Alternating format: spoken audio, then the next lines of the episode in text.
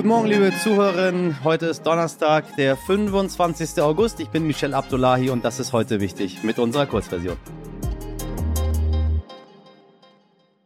Liebe HörerInnen, der Verlag Ravensburger hat seine Winnetou-Bücher zum neuen Kinofilm aufgrund von kultureller Aneignung aus dem Sortiment genommen und damit eine unfreiwillige Debatte losgetreten. Apropos Blödsinn.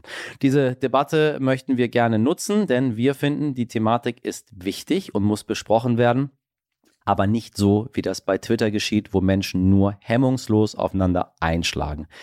Es liegt auch nicht an weißen und nicht betroffenen Menschen darüber zu urteilen, ob die Entscheidung von Ravensburger richtig war oder falsch. Dennoch dürfen sie dazu als weißer und als nicht betroffener Mensch selbstverständlich eine ganz, ganz klare Meinung haben. Und damit man versteht, Warum es einigen Menschen sauer aufstößt, die von der Thematik betroffen sind, haben wir zwei indigene Stimmen gefunden, die ihre Meinung, ihre Meinung zur aktuellen Debatte haben. Robert Allen Packard ist Sioux-Indianer. Er betitelt sich selbst als Indianer und möchte öffentlich auch so genannt werden und findet die Diskussion eher unnötig. Zu den Winnetou-Büchern sagt er Folgendes. Es ist keine Dokumentation, es ist frei erfunden. Mich würde interessieren, wessen Gefühle hier verletzt wurden, denn es waren sicherlich nicht unsere. Das sieht Kendall Old Egg etwas anders. Er ist einer der wenigen Native Americans, die in Deutschland leben. Gegenüber dem SWR 2 hat er sich so geäußert. On the other hand, you look at Karl May and Winnetou. Have you read it? I have not read it and I have not really had an interest to, to read it. I did see the movie a few years ago on television. Ich habe Karl May und Winnetou nie gelesen und ich habe es auch nicht vor. Aber ich habe mir vor ein paar Jahren im Fernsehen die Winnetou-Filme angesehen. Und was mich wirklich schockiert hat, da gibt es Apachen, die in Tipis leben, Lakota sprechen und Totempfähle haben. Now, if I based a movie on a typical European, based on what the people think of Winnetou, I would have a man that's two meters tall, blonde hair, blue eyes, dressed in a bullfighting outfit, eating spaghetti, singing Greek music. Wenn ich so einen Film über einen typischen Europäer machen würde, dann wäre der zwei Meter groß, blond, mit blauen Augen, im Torero-Outfit. Er würde Spaghetti essen und griechische Lieder singen. Okay, and maybe many people would say, but that's that's not right. That's a very mixture of different European cultures. And I say, just like Winnetou. Und viele würden dann sagen, aber das ist doch falsch. Ein totaler kultureller Mischmasch. Und so ist es mit Winnetou. Now, if you look at the distance, the Apache live in Arizona, in New Mexico. Man schaue sich allein die Entfernungen an. Die Apachen leben in Arizona und New Mexico. Die Lakota leben 18 Autostunden entfernt. Und Winnetou lebt in den Bergen. Die sind nochmal sechs Autostunden westwärts.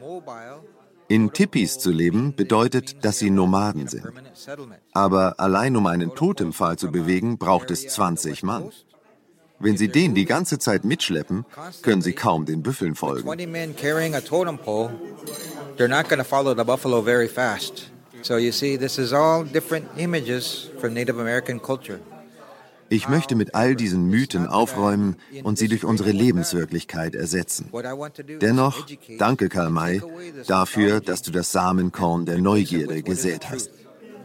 So in a way I can say thank you to Karl May for planting that seed of curiosity. So, jetzt sehen Sie mal. Obwohl seine Ansicht zu Winnetou sehr neutral wirkt, hat er zu dem größeren Thema der Debatte, nämlich die kulturelle Aneignung der indigenen Völker, eine deutlichere Meinung. Wenn die Menschen es mit Respekt tun und richtig machen, habe ich kein Problem damit.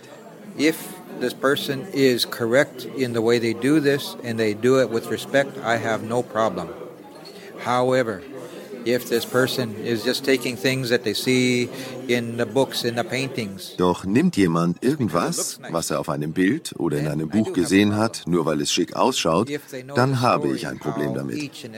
Denn jede Feder hat eine eigene Geschichte und Bedeutung.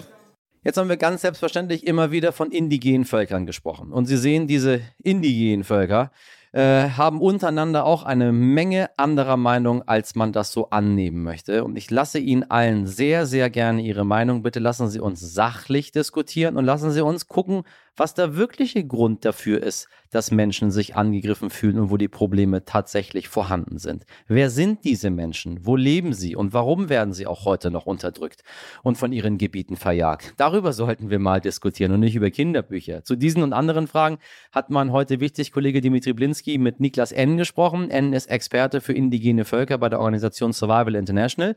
Dort werden immer wieder Gräueltaten untersucht und enthüllt, die Regierungen oder Unternehmen begehen. Survival International bildet eine Lobby für indigene Völker, denn sie brauchen eine Stimme. Gerade heute. Und warum? Das jetzt im Interview mit Niklas N. Und ich finde, dafür ist dann der Anstoß der Debatte genau richtig. Hoffentlich passiert da was. Viel Spaß. Herr Ennen, ich grüße Sie. Hallo. Guten Tag, Herr Blinski. Was halten Sie von der Entscheidung von Ravensburger, die Bücher und die Puzzle aus dem Programm zu nehmen? Ja, zuerst einmal freuen wir uns darüber, dass überhaupt diese Diskussion angestoßen wurde, dass wir als Gesellschaft darüber sprechen, wie stellen wir indigene Völker dar äh, und speziell, wie stellen wir indigene Völker Nordamerikas dar. Und gleichzeitig äh, sagt das ja auch viel darüber aus, wie sehr Winnetou, die Geschichten von Winnetou und die Bücher von Karl May unser Bild in Deutschland von diesen Menschen und von diesen Völkern geprägt äh, hat.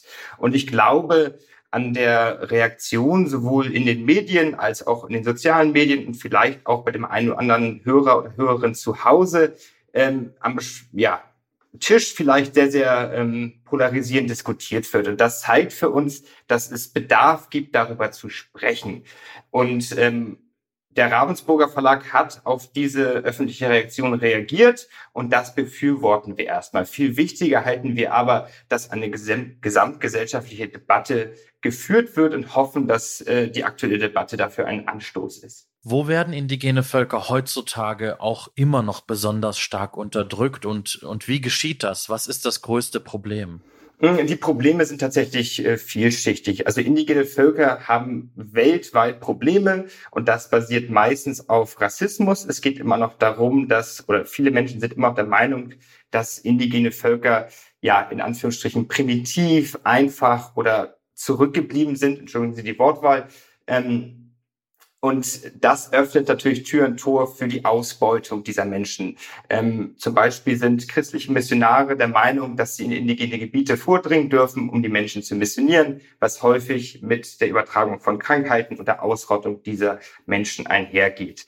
Ein weiteres großes Problem ist Landraub. Das sehen wir meistens bei großen äh, ja, Ressourcenabbau- oder Infrastrukturprojekten, dass sich das Land von indigenen Völkern angeeignet wird oder geraubt wird wird. Und auch das basiert wieder auf einer ja, kolonialen oder rassistischen Annahme, dass man diesen Menschen eine gewisse Entwicklung bringen müsste, dass sie selber nicht wissen würden, wie sie ihre Gebiete zu verwalten hätten. Wenn ich ein Beispiel aus den aktuellen Naturschutzdebatten nennen darf, da geht es häufig darum, dass wir Land im globalen Süden schützen müssen für unser aller ähm, für unser aller Klimaziele. Und indigene Völker sind die besten Hüter der Natur. Das äh, wissen wir aus wissenschaftlichen Studien. Wir wissen, dass etwa 80 Prozent der weltweiten Biodiversität sich in indigenen Gebieten befinden. Wir wissen, dass sie ja, dass der Schutz indigener Gebiete der beste äh, Mechanismus gegen Abholzung ist.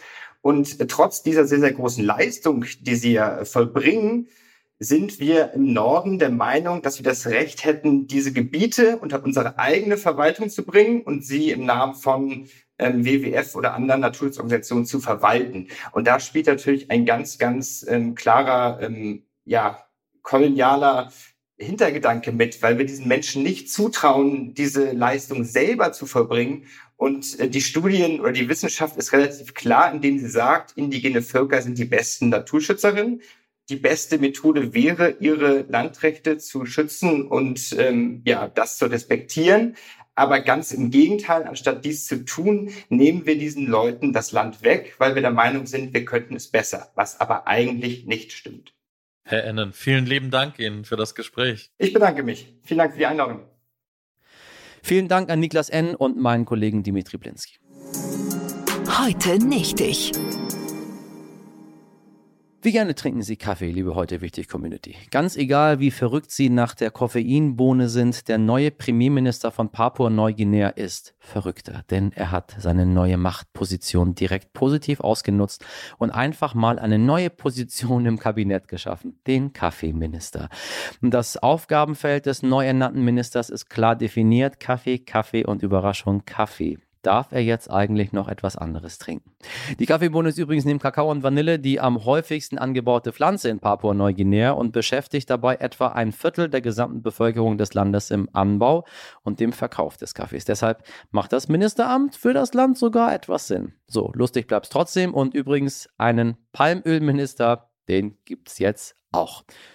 Vielleicht soll ich die Zeit zwischen dem 1. Oktober und dem 7. April auf Papua-Neuguinea verbringen. Und dann gucke ich mal, was es dann noch gibt. Vielleicht kann ich auch Minister werden. Das war's mit heute wichtig in der Kurzversion. Falls Sie noch mehr von Niklas N. über die indigenen Völker lernen wollen, das möchte ich Ihnen sehr, sehr dringend raten, weil das ist das wahre, der wahre Kern dieser ganzen Diskussion. Dann empfehle ich Ihnen wie immer unsere lange Version. Wenn Sie Anregungen, Fragen oder eine Meinung zu dieser Folge haben, dann schreiben Sie uns gerne an heute wichtig. Wir hören uns morgen wieder wie gewohnt ab 5 Uhr. Ich wünsche Ihnen einen schönen Donnerstag. Machen Sie was draus. Ihr Michel Abdullahi.